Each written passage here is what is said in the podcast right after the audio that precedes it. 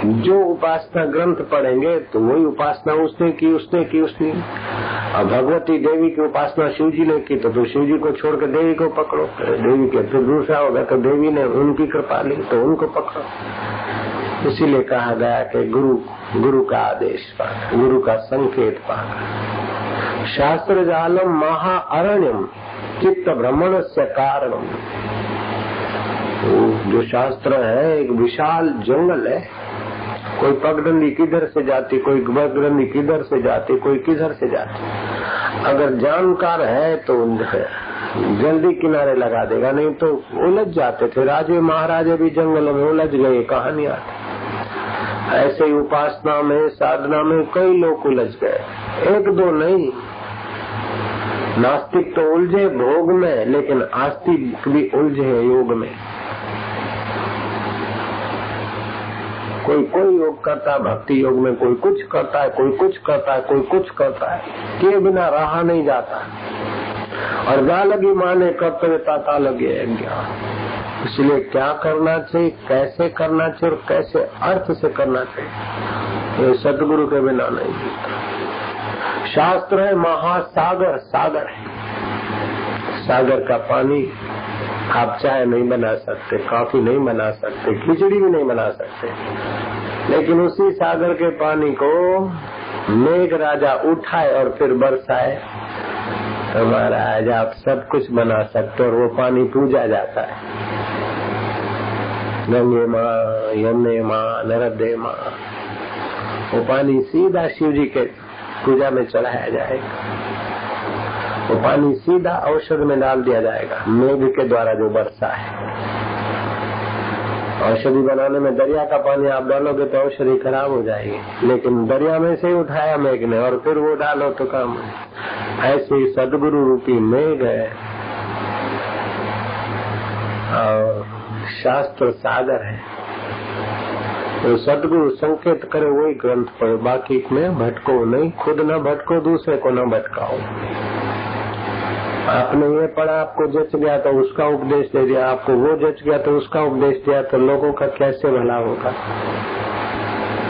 अपने को इस जमाने में, इस युग के अनुसार लोगों की भलाई शीघ्र हो, लोगों की योग्यता और परमात्मा की करुणा। लोगों की योग्यता बढ़े और परमात्मा की करुणा, कृपा बरस रही है उनका उनको एहसास हो। और कभी किसी की उपासना करे, कभी किसी की करे तो वो हो जाएगा। व्यभिचारिणी भक्ति। गंगा गए तो गंगा दास, यमुना गए तो यमुना दास, नर्मदा गए तो नर्मदा शंकर तो भटक जाएगा भगवान व्यास ने बताया भागवत में।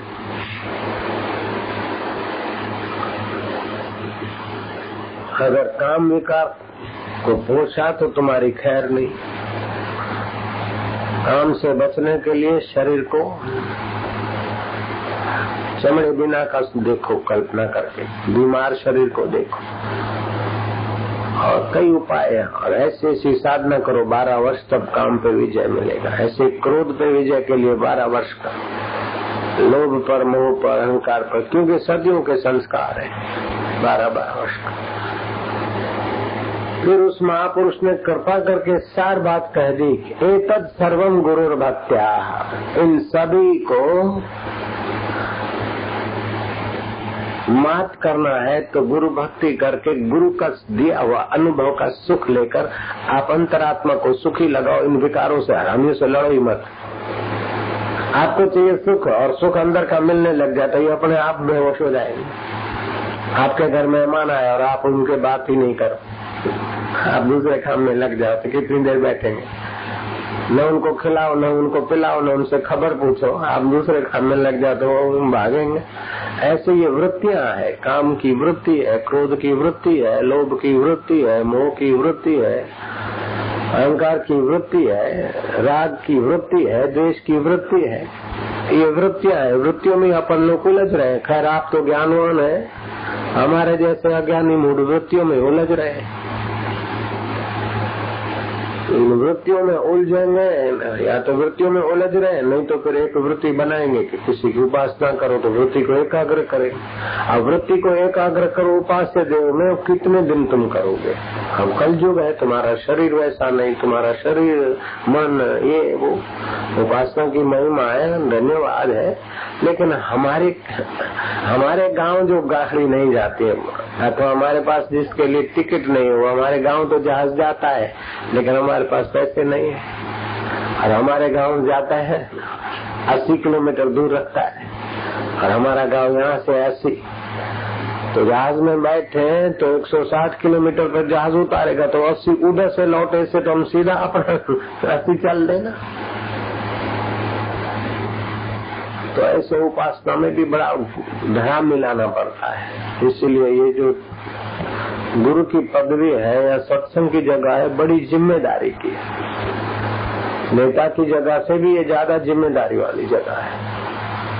आजकल किताब पढ़कर कोई भी गुरुओं की जगह पर बैठ जाते, इससे लोग उलझते रहते बेचारे। परमात्मा अनुभव किए बिना जो लोग उपदेश देते धर्म का, और दूसरे लोग चल पड़ते हैं, ऐसे लोगों के लिए गोरखनाथ ने कहा, एक बोला, दूजा बोला बोला, सब संसार। विण बोला है कि गोरखा जिसको गुरु का आधार। फलानी उपनिषद में महिमा है। बहुत गोमा लिखा हुआ, बड़ा बढ़िया है। भाई, ठीक है बैठो अच्छी बात है। लेकिन ये भी तो लिखा है कि सांदीपक इतना गुरु का निकटवर्ती हो गया कि दूसरे लोग ईर्षा करते थे। ये भी तो लिखा है शास्त्रों में। और महान संत शिरोमणि गोरखनाथ ने अपने शिष्यों को बताया कि वेद धर्म गुरु के निकटवर्ती थे सांदीपक। आखिर वेद धर्म ने ये बात कह दी कि भाई, मेरा तो दुष्ट प्रारब्ध आ रहा है, मैं अंधा हो जाऊँगा। मेरे को कोड़ निकलेगा, शरीर से बदबू आएगी, आप लोग चले जाओ। नहीं बेटे, तुम नहीं जाओ, मैं आश्रम छोड़ के चला जाऊँगा। तो कुछ शिष्य ने हाँ ना ना ना कर गुरु जी रे ये रे अरे बेटा, मेरा ये हाल है ने कहा कि गुरु जी अब आप जाते हैं तो मैं आपके चरणों में ही रहूँगा। बेटा, ये बदबू निकलेगी, गंदगी होगी। नहीं गुरु जी कृपा करो गुरु ने योग बल से संकल्प किए। ऐसे आप भी जैसे संकल्प करते ऐसे हो जाते हो। मैं तो दुखी हूँ, वातावरण ऐसा है, क्या करे, मुसीबत है, ये तो उनको वैसे ही लगेगा। अरे वातावरण कैसा भी, अपने मन की खुशी, अपने हाथ की बात है। दुखी हूँ दुखी हूँ करके मरो क्यों? दुख के सिर पे पैर रखो। दुख, सुख, मन का खेल है, मैं अमर आत्मा तो ऐसे होने लगता है। तो गुरु तो योगी थे, गुरु ने दृढ़ चिंतन किया। मैं थका हूँ, मैं बीमार हूँ तो थकान और बीमारी भी उभरती है। मैं स्वस्थ हूँ और आनंद तो आनंद और स्वास्थ्य भी आता है। आपका मन तो कल्प वृक्ष है। तो गुरु तो कल्प वृक्ष के शिरोमणि थे। चिंतन किया और शरीर में कोड़ फूट निकला। आँखें अंधी जी ऐसी लगी। गुरु जी चले संदीपक साथ चला। ये गुरु गीता में शायद है, है?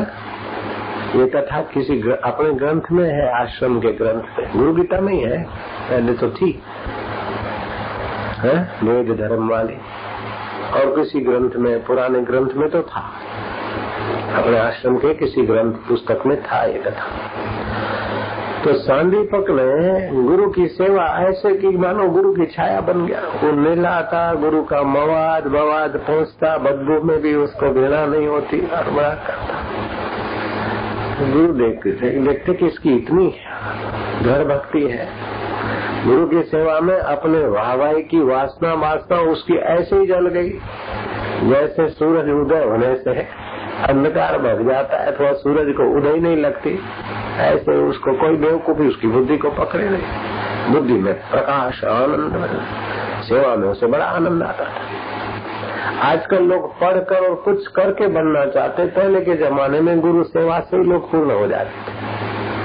जो कुछ करके, कुछ बन के लगते हैं, वो तो बेचारे बिगड़ने के रास्ते चले जाते अपने ये करो अपने, वो करो वो करो, अपना ऐसा करो ऐसा करो। करो करो करो, में उलझ जाते मन हावी हो जाता है। खो गए लवट क्यों गया उधर? ऐसा ही मैं गया नहीं था उसने बुलाया था। और उसने बोला कि आप ऐसी साधना करो, ये सिद्धि मिलेगी, ये सिद्धि। ज़ोर से डांटा। नहीं जाना। वो बात अभी याद है, उस समय तो कड़क शब्द लगे, लेकिन हृदय में कितनी दया थी। जब तक आत्मज्ञान नहीं हो, तब तक किसी को इतने ये ग्रंथ पढ़ना और सत्संग के अंदर जाओ नहीं। तो हम बच गए। चौरासी सिद्ध रहते हैं, गिरनार में जरा बापू जी आज्ञा हो तो जाओ। इच्छा जला तो नहीं गए। नहीं तो कई लोग चौरासी सिद्ध हैं, गिरनार में करते करते भटकते और सिद्धों के लिए रह गए जंगल में और रात को शेर आया वो शेर भूख मिटा के चला गया। बाबाजी सिंह के पेट में घुस गए। शेर के पेट में हमको गुरु जी ने टोका। क्या है सिद्ध सिद्ध? सूरज जाता है, खद्योत के पास प्रकाश लेने के लिए तो आप ब्रह्म स्वरूप बोल रहे इधर से जाओ यही क्यों सोचता? एक राजकुमार था, राजा ने कृपा करके गद्दी पे बिठा दिया। अब राजकुमार बोलता कि मंत्रियों से जरा थोड़ी कृपा ले आओ। अरे, राजकुमार है कि गधा है? राजकुमार बेवकूफ़ है कि नहीं? मैं क्या सही वही हूँ? मैं बोले समझ गया हमें तो मन हावी हो जाता है। घर आनंद रहा भरपूर मनमुख स्वाद न पाया। मनमुख होकर कोई साधन करेगा, कुछ नहीं मिलेगा, भटक जाएगा। एतद सर्वम गुरु भक्त्या आप कौन सा शास्त्र पढ़ते? कुछ लोग छुप छुपा के किसी का प्रसिद्ध व्यक्ति का, किसी का किसी का पढ़ते, लेकिन वो प्रसिद्ध व्यक्ति क्या क्या नाम बदले उसने और बेचारा अंत में अशांत होकर मर गया, उसके किताब पढ़ के, तेरे को कौन सा अमर ज्ञान मिलेगा, उल्लू? संभोग से समाधि ऐसे वैसे किताब पढ़ के कई छोरों की तबाही हो गई यहाँ। जयराम जी की। अपने रास्ते का अपने रास्ते का, अपने को जो शॉर्ट रास्ता गुरु बताते, वही ग्रंथ पढ़ा, वही साधन किया। दूसरा भटको नहीं। न खुद भटको न समाज को भटकाओ आप तरो औरों को तारो। इधर भटकना, उधर भटकना उधर भटकना काय को। क्या ज़रूरत? कबीर जी की बात सुनी है सुनाई है तो उसको जरा अमल करो ना। भटक मुआ भेदू बिना पावे, कौन उपाय? खोजत खोजत युग गए पाओ को उस घर आए।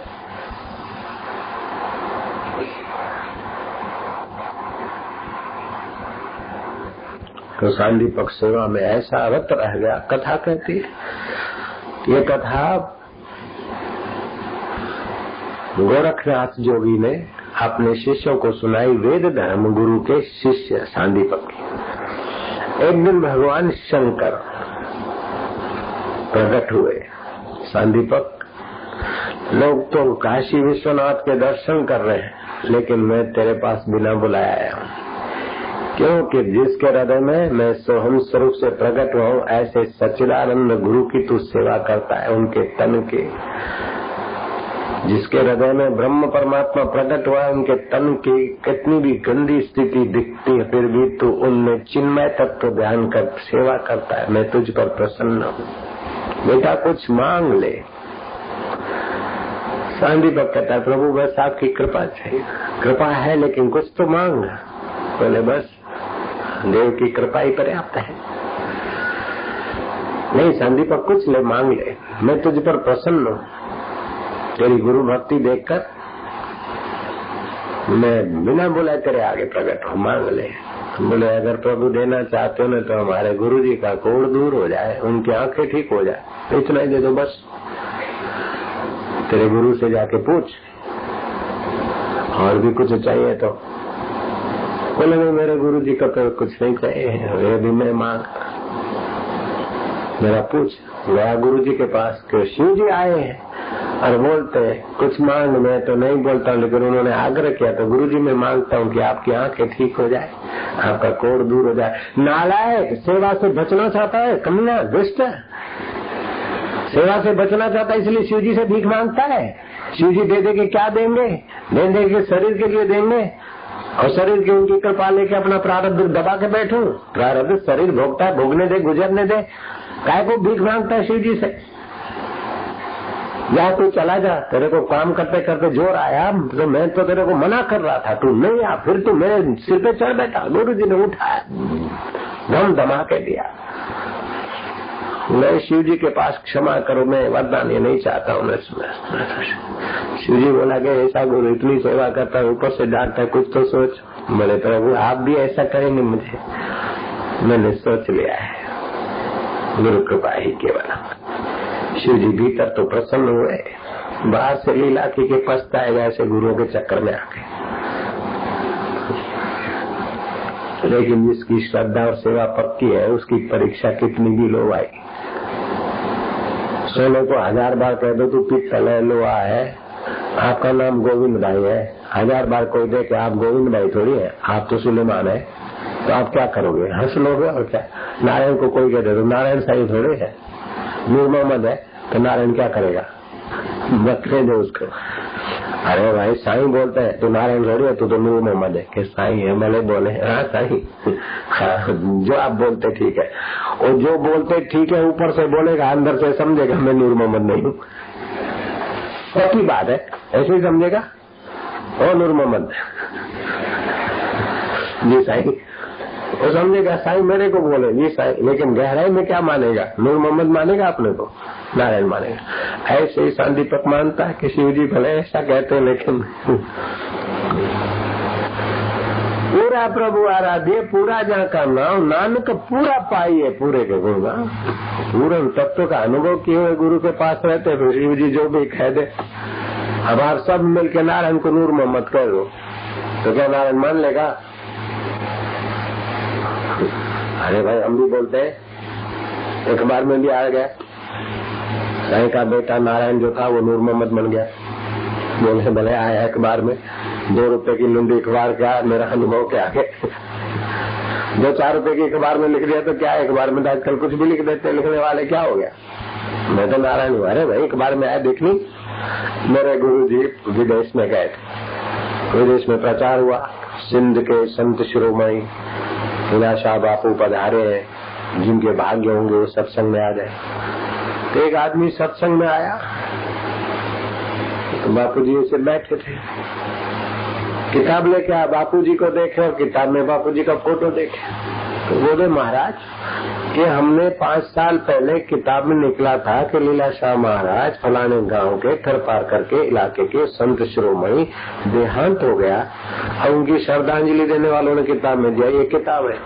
किताब में तो ये लिखा है, और आप इधर है, अब मैं सही में कहा, ठीक है, या तो तेरे तीन रुपए पाँच रुपए की किताब पे तू विश्वास कर, या तो मैं ज़िंदा हूँ, मेरे पे विश्वास कर। किताब में किसी ने लिखवा दिया, छाप दिया तो क्या हो गया? मैं तो तेरे सामने हूँ। जी की ऐसे कुछ दुष्ट लोग ऐसा कुछ का कुछ बोल देते, कर देते, छाप देते, कुछ ब्लैक मेलिंग वाले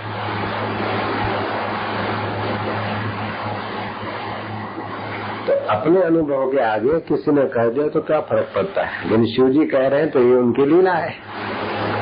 शिव जी कहे, भगवान नारायण के धाम। और बातचीत होते होते कहा कि सांदीपत इतना सजाग है कि मैंने उसके गुरु के लिए वरदान दिए और गुरु ने वेद धर्म ने तो परीक्षा ली, मैंने परीक्षा ली। तो मेरी परीक्षा में तो खरा उतरा, अपने लिए नहीं मांगा। और मांगा तो गुरु के लिए फिर गुरु ने सवाई परीक्षा ली और डांटा। डांटा तो मैंने डेढ़ी परीक्षा ली कि ऐसे गुरु का क्या चला बनता है। तभी भी उसकी मुस्कान और उसकी निगाहों से पता चला कि वो हमारे कसौटी में भी खरा उतरा। ऐसा है चांदी। उसके लिए झाड़ू बुहारी भिक्षा मांगना, गुरुजी को खिलाना, गुरुजी के स्वास्थ्य को संभालना, वही उसकी पूजा, उपासना है। और जिसके हृदय में ब्रह्म परमात्मा प्रकट हुआ है, ऐसा गुरु का सेवा चांदीपक ने अच्छी तरह से समझ लिए। वो सेवा छोड़ता नहीं। हमने भी हिलाए तो हिला दे भगवान नारायण ने कहा अच्छा तो हम कभी देखेंगे उसको चेक करेंगे। ऐसे गुरु भक्त के दीदार तो हम भी करेंगे। भगवान शिव तो कैलाश गए और नारायण आए। प्रकाश प्रकाश वही नारायण सांदीपक ने स्तुति की। शान्तागारम् भुजगशयनम् पद्मनाभम्, सुरेश्वरम् विश्वाधारम्, गगनसदृशम्, मेघवर्णम् शुभाङ्गम् लक्ष्मीकान्तम् आदि आदि। परम ब्रियात वत्स हम प्रसन्न है। और शिव जी ने तेरी सराहना की। हम प्रसन्न है, लेकिन हमें एक बात का दुख है। शिव जी को भी दुख हुआ। तुमने वरदान शिव जी का गुरु जी के लिए ले आओ गुरु ने। अभी तुम अपने लिए ले लो। तो बोले, मेरी गुरु जी में श्रद्धा बनी रहे। उनका जो संकेत है, बस उसी के अनुसार मैं मन कर मैं अपनी एकड़ी ना चलाऊ। अपने मन में जो आए, अपने बुद्धि में जो आए तो वो तो प्रभु जुगों से करता आया। अपने मन को, अपनी बुद्धि को जो जचा वो तो युगों से करते आया। मेरी है सो जल जाए, गुरु की है सो रह जाए। मेरी इच्छा हो सो जल जाए, मेरी वासना हो सो जल जाए, मेरी मान्यता हो सो जल जाए। और गुरु जैसा अपने को मानते और मेरे को देखना चाहते हैं, वो हो जाए बस। अरे और तो मांग ले, कुछ गुरु जी के लिए मांग, बोले जूते पड़ेंगे। अपने लिए कुछ मांगे तो कुछ नहीं। दीपक देख तू, ऐसा मौका मिल रहा है। लोग हमारी उपासना पूजा करते हैं, न जाने क्या क्या वेदों में लिखा है, विष्णु की उपासना, शिव की उपासना। तूने वो सब नहीं की, लेकिन तूने तो गुरु की ऐसी सेवा की, और गुरु तेरे को ये सुना रहे दिन रात। तू कुछ तो समझ। बोले प्रभु जिन्होंने उपासना की, उधर आप पधारते नहीं। और मैंने तो ये उपास्य देव और आप बिना बुलाए आए इससे बढ़िया मेरा सौभाग्य क्या हो सकता है? कबीरा वे नर अंध है। हरि को कहते और, गुरु को कहते और। हरि रूठे, गुरु ठौर है, गुरु रूठे नहीं ठौर। गुरु के दिल से उतर गया कि मानता नहीं, चलो जाने दो। बस इतना ही तो होना है। वो जल्दी नहीं उतारते। बड़ी कृपा करते, पीछे पीछे लगे रहते। लेकिन जब फिर कोई मनोहरदास हो जाता है तो फिर लीलाशा बोलता अच्छा भाई, ये खपिस करे। इतना हो गया गुरु के हृदय में तो शिष्य की मौत तो क्या महाराज, मौत से भी खतरनाक उसके लिए मुसीबत हो गई। मैं तो चाहूँ मौत इतनी खतरनाक नहीं जितना खतरनाक गुरु ब्रह्म ज्ञानी गुरु के हृदय से उतरना है। मेरा गुरु भाई उतरा, मुझे पता है उसकी क्या हालत हो गई। वो इतना इतना वेदांत का सत्संग बड़ा धमाकेदार करता था कि जगत गुरु शंकराचार्य निरंजन देव तीर्थ जगत गुरुओं में भी बड़े ऊँचे माने जाते वो उनकी कथा सुनने की इच्छा करते थे। आज शंकराचार्य की गद्दी पर ज्योतिष मठ के जगत गुरु शंकराचार्य, मैं उनसे मिला। वो सत्संग करे तो मैं तो उनके आगे बालक बैठ पड़ता था। वैसे थे। लेकिन फिर थोड़ा वाहवाही की वासना ने अपने तरफ़ से प्रोग्राम करने, कराने का उस वासना ने उनको पकड़ा। गुरु ने संकेत किया एक बार, दो बार। आखिर फिर वो वासना वासना में कहीं वो बोल पड़े कि भाई, मैंने जो वही बड़े साईं तो ऐसा बोलते और आप तो बोले बोले, बड़े साईं तो पढ़े लिखे नहीं है, ना मैं तो वेदांत पढ़ाई, उसी श्लोक का बता किसी ने जाकर गुरु जी को कह दिया कि मनोहर दास तो ऐसा बोलते कि बड़े साईं तो पढ़े लिखे कम है नहीं और मैं तो शास्त्र की बात बताया। साईं ने उसको बोलो, मेरे को मुँह नहीं दिखाया। फिर तो कई बार वो चक्कर काटा, उतर गया तो उतर गया। रही मन धागा, प्रेम का मत चीखो, टूट जाए, टूटे से फिर ना संदे संदे तो गांठ पड़ी जाए। इसीलिए मन के चक्कर में नहीं आना चाहिए। मन तो भल भलों को गिरा बैठा भाई। इसीलिए गुरु करना होता है। और गुरु कृपा ही केवलम शिष्य से परम मंगलम। आपने सुना है, दूसरों को सुनाया है तो अमल क्यों नहीं करते?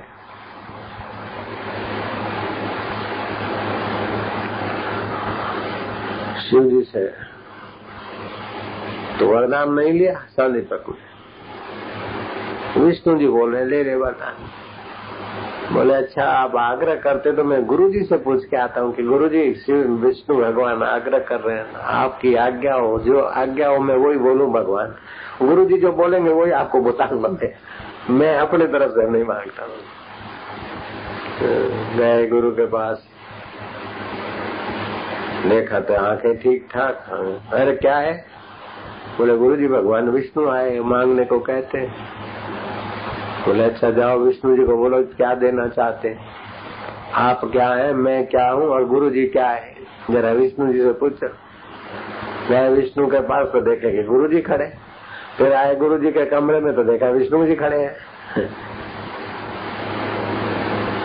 इधर देखे तो विष्णु की जगह पे गुरु जी गुरु जी की जगह पे विष्णु, फिर देखे तो दोनों जगह के दोनों खड़े दीपक कहता है, गुरु गोविंद दोनों करे किसको लागू पाए। बलिहारी गुरुदेव की गोविंद दियो दिखा गोविंद दियो दिखाए बलिहारी गुरुदेव की।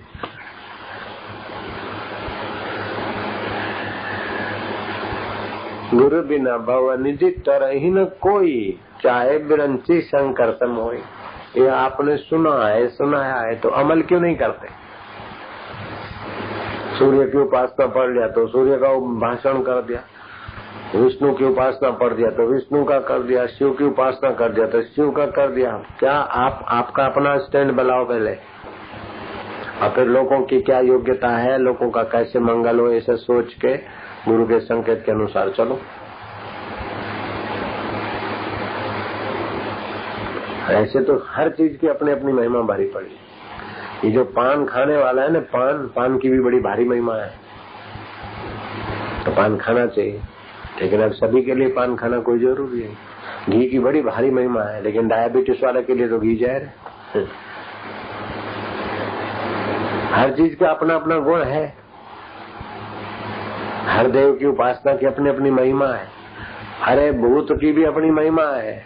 तांत्रिकों में तांत्रिक की भी महिमा है। वो कोई बुरा नहीं तांत्रिक। तांत्रिक उपासना कोई बुरी नहीं। और तो प्रत्यक्ष फल देने वाली। फटाफट का मामला है। लेकिन आपके लिए नहीं है ना। जब आपको ब्रह्मवेता सदगुरु मिलता है तो आप तांत्रिक से जो मिलेगा, उसके से तो ये अनंत गुनी ऊँची चीज़ है।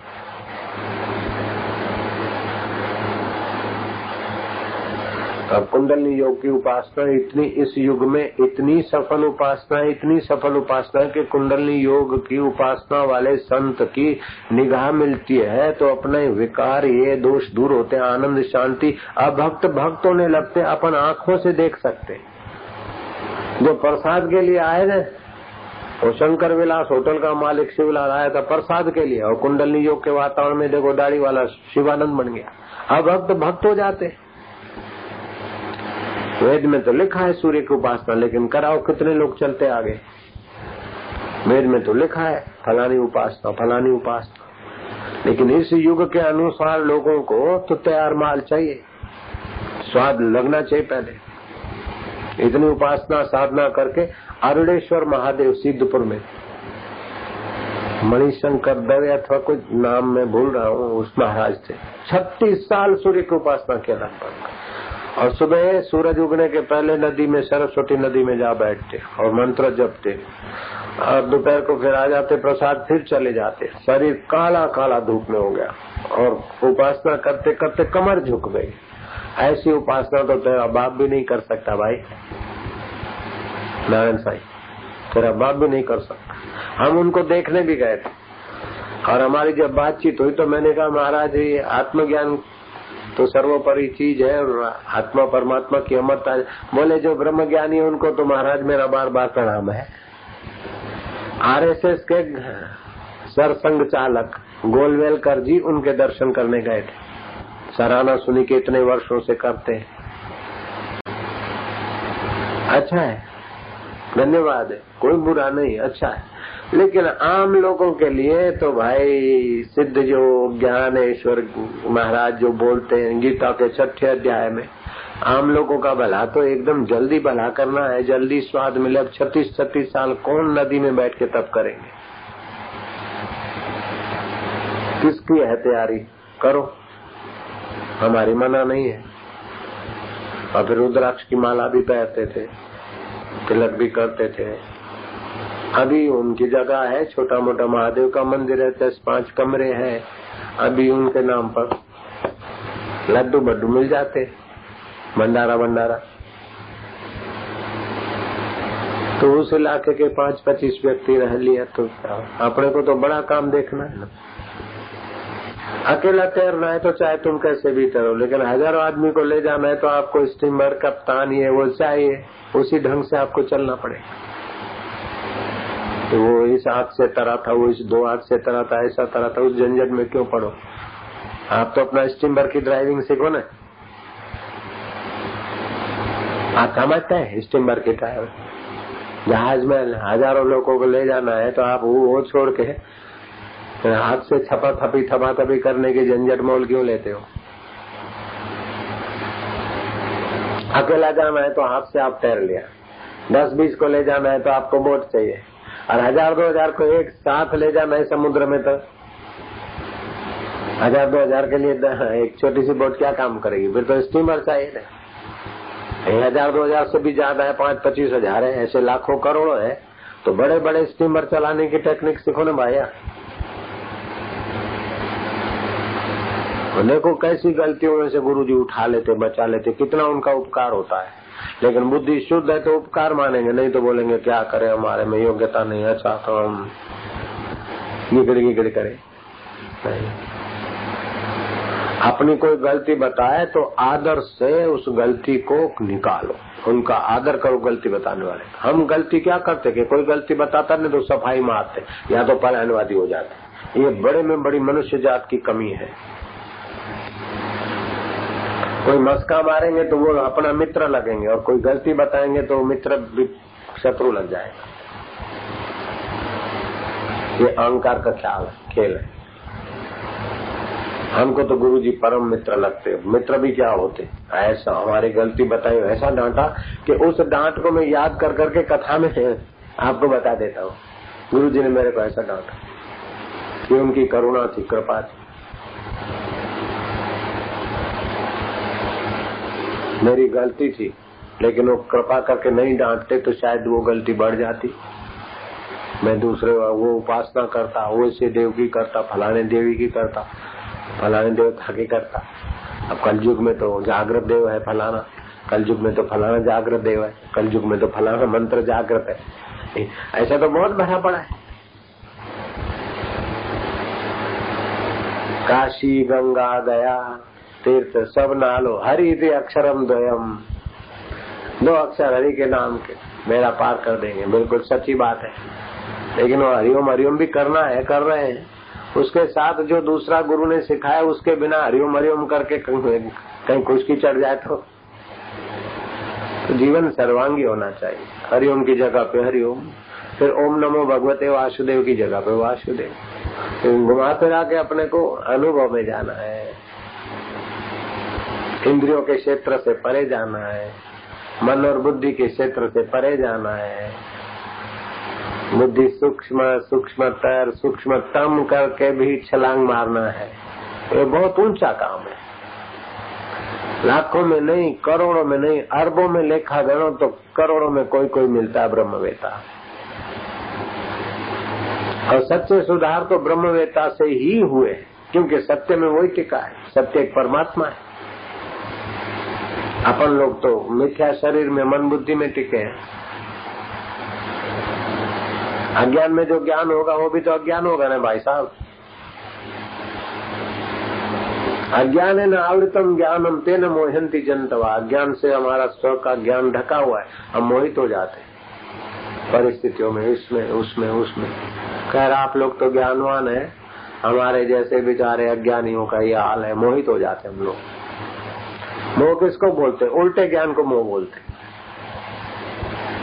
अपना तो पता नहीं और मान्यताओं में भटके जा रहे नारायण नारायण नारायण नारायण। जिस दिन भगवान में और गुरु में दोष दिखने लग जाए, समझ लेना उस दिन तुम्हारा शैतान ज़ोर में है, जयराम जी की। अहंकार, फाका, ईगो अथवा अपना ऐहिक अहंकार ज्ञान ज़ोर में है, बड़ा स्वस्थ है, तुम्हें पटक देगा। और जिस जिस दिन अपना दोष या अपने, इतने दिन बीता और बेवकूफ़ी ने में चले गए, और अंतकरण पूर्वक मानता है कि अरे, मेरी चतुराई, मेरी समझ मेरे को धोखा देती है। शास्त्र, गुरु और भगवान ही ठीक है। उस दिन समझो कि तुम्हारा दैवत्व जगा है। उस दिन तुम्हारा उत्तरायण है। देव जागरण दिन है। शास्त्र भगवान और गुरु में प्रीति कम हो और दोष दिखे तो समझ लो कि भविष्य में मुसीबत आने वाला है। जयराम जी की। अशांति घर बैठे मिलने वाली है। बिल्कुल पक्की बात। और गुरु में दोष दर्शन न दिखे, और गुरु चाहे तुम में, तुम दोष देखो, ऐसा आचरण भी करे, फिर भी तुमको लगे क्या हाँ हाँ कितने दयालु हैं। जैसे कृष्ण के पास गए सुदामा जी सुदामा जी, सारी अपनी गरीबी और कंगालियत का बयान कर दिया। श्री कृष्ण ने दुशाला उड़ाया लेकिन लौटते समय दुशाला भी छीन लिया कृष्ण ने, कुछ दिया नहीं। और सुदामा कहता कि भगवान कितने दयालु हैं। मुझ गरीब मित्र पर कलंक न लगे कि ये अमीर मित्र से कुछ लिए जा रहा है। इसलिए भगवान ने जो कपड़ा उड़ाया था, वो भी मेरा वापस छीन लिया। भगवान कितने दयालु हैं। समझ लो, ऐसा आदमी भगवान को पाने में उसी समय सफल हो गया।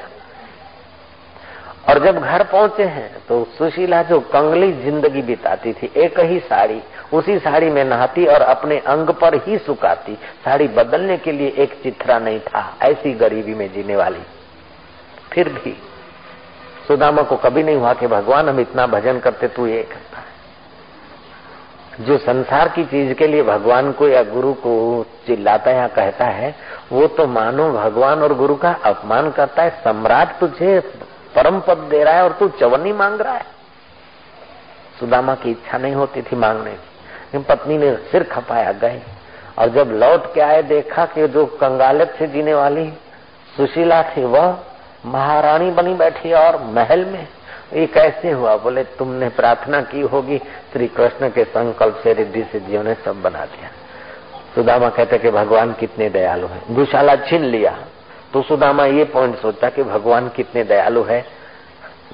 गरीब मित्र छीन के जा रहा है लेके जा रहा है, इस कलंक से बचाने के लिए भगवान ने दुशाला ले लिया। जब सारी सुविधाओं खड़ी कर दी तो सुदामा कहता कि भगवान कितने दयालु है। कि मेरा भक्त ध्यान भजन से कहीं चलित न हो जाए, इसलिए सारी सुविधाएँ दे दी। तेरे फूलों से भी प्यार, तेरे कांटों से भी प्यार, चाहे सुख दे, चाहे दुख दे, हमें दोनों है स्वीकार। जब व्यापारी घाटा स्वीकार करके माल बेचता है तो हँसते हँसते बेचता है। जयराम जी, ऐसे तू अपमान स्वीकार करके चलना चाहेगा तो अपमान में भी तुझे हँसी आएगी और मान में भी हँसी आएगी। लेकिन मने मान મળે અને મારું ઘસાતું કદી ના થાય તો પેલો યમદૂત ચોરાસી લાખ જન્મો સુધી ઘસતો જશે એનું હું કરીશ દીકરા मेरे को तो मान मिले मुंहिंजी त वाहवाही थिए सदाई मूंखे भाई नहीं माण्हुनि जे अॻियां मां पंहिंजो बसि वॾो माण्हू ॾिसजां पर घणनि ॼणनि जो मिजमान है इहो त यार याद कर अपनी बड़प्पन दिखाने की आदत जब गहरी हो जाती है तो आदमी सच्ची बड़प्पन का कतलाम करने में भी देर नहीं करता। सच्ची बड़प्पन सतगुरु के द्वार पर ही मिल सकती है, और जगह जो बड़प्पन मिलती है सिवाय धोखे के और कुछ भी नहीं है, इंद्रियों का धोखा है। देखो राजा भरत को कैसी बड़प्पन मिल गई, जनक को कैसी बड़प्पन मिल गई, शबरी भीलन को कितनी ऊँची बड़प्पन मिल गई। नहीं तो शबरी भीलन की क्या दशा रही होगी आश्रम में, कल्पना भी नहीं कर सकते हम। भील जाति की, स्त्री जाति की इच्छा। उसके उठाए हुए लकड़ी भी हवन में नहीं लगाई जा सकती। ऐसा माहौल था उस समय। कितना उसने सहा होगा और डटी रही। कैसा बड़पन मिला। जरा थोड़ो चो तो कि हाँ तपाण करियूं मालाऊं घट। तो ऐसे आदमी की तरक्की होना बड़ा कठिन। जिसको हर स्थिति में धन्यवाद दिखता है, ईश्वर और गुरु की कृपा के दर्शन होते हैं, उसके लिए ईश्वर की कृपा और गुरु की कृपा बेपर्दे हो जाती है।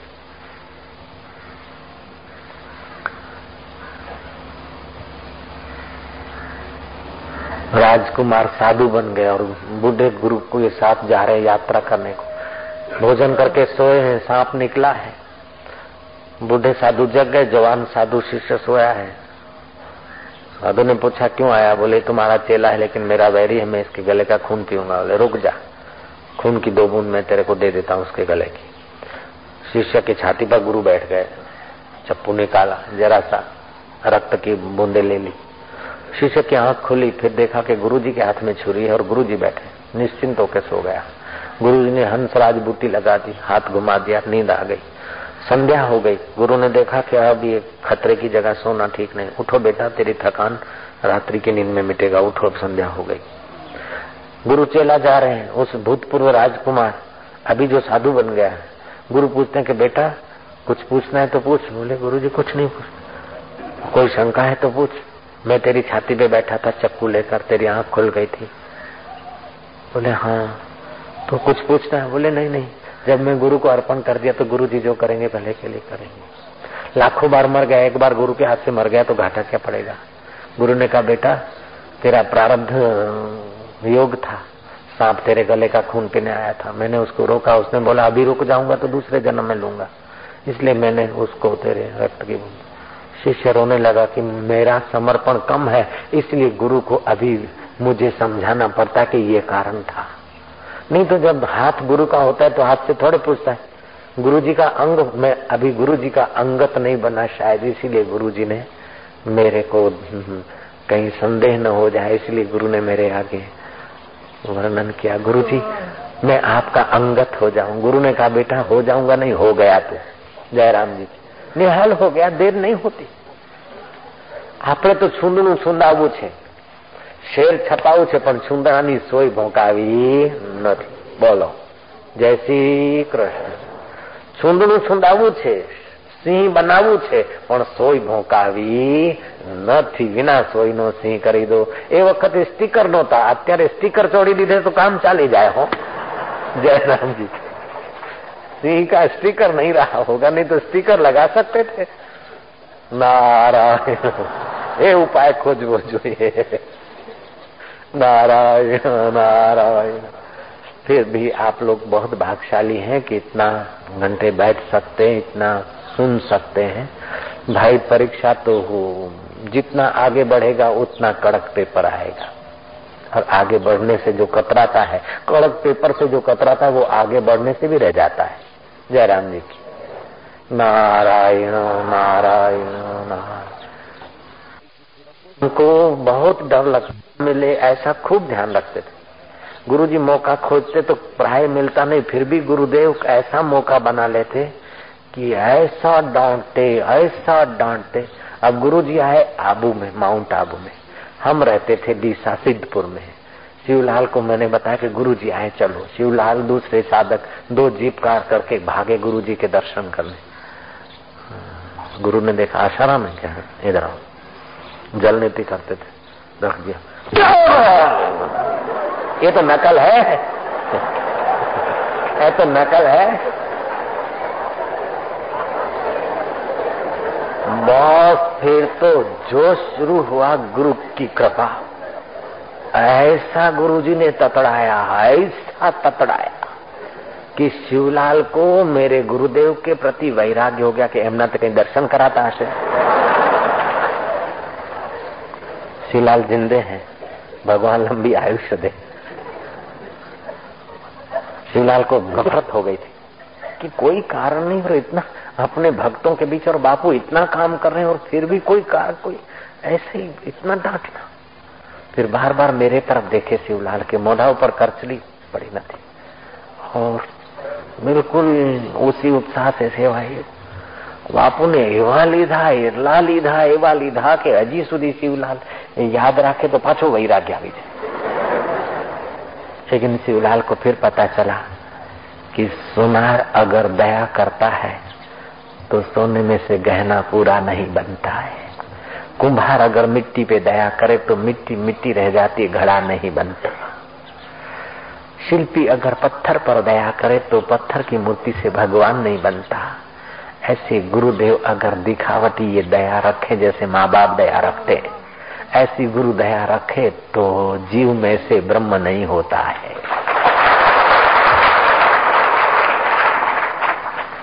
और गुरु जैसी दया दूसरा कोई कर भी नहीं सकता है। गुरु दया रखते नहीं और गुरु जैसी दया कहीं मिलती भी नहीं। आश्चर्य है। ये प्रश्नवाचक है। गुरु जैसा दयालु और हितेशी पूरे ब्रह्मांड में और कोई नहीं।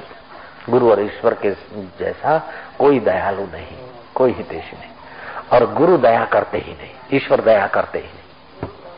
जयराम जी की, जिस अर्थों में आप दया चाहते हो कि मैं भी बना रहा हूँ और मेरा भी बना रहे हैं मेरा अज्ञान भी बना रहे और मेरा ईगो भी मना रहे, इसमें गुरु दया खाते ही नहीं। जयराम जी की बोलना पड़ेगा।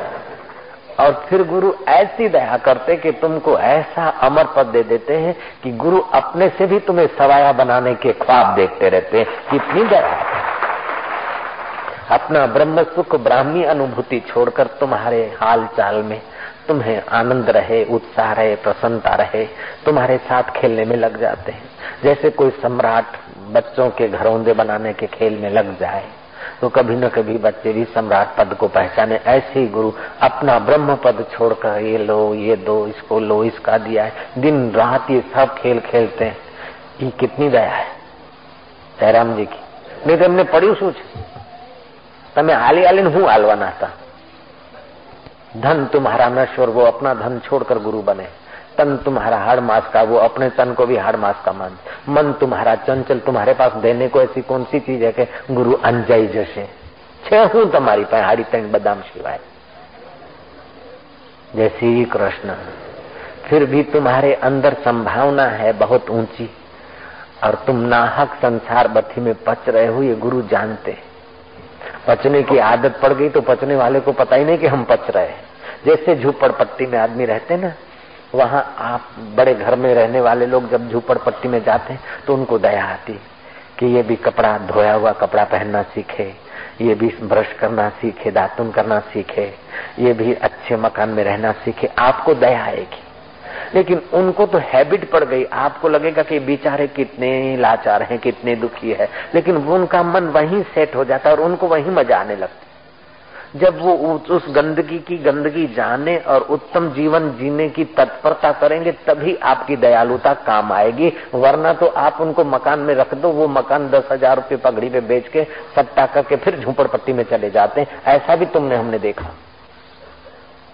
जयराम जी तो जिसको आदत पड़ गई उस गंदी झूपड़पट्टी में, गंदगी में रहने की, उसको देखकर जो सफ़ाई में रहता है, उसको दया आती है। और गंदगी वाला, गंदगी छोड़ने की तैयारी न करे तो सफ़ाई वाला क्या करे? ऐसे देहर की वो सर, वो झुपड़पट्टी तो इतनी खतरनाक नहीं। यहाँ तो हाड़ है, मांस है, मल है, मूत्र है, लीट है, थूक है, पित्त है, कफ है। उसमें रहने की पुरानी आदत है कि हूँ अमथो भाई। और जो शुद्ध बस्ती में आत्म परमात्मा में रहते उन पुरुषों को दया आती है और आपको बताते कि भाई, आई कोई नहीं तू जाग। जागी ने जो नारायण नारायण नारायण।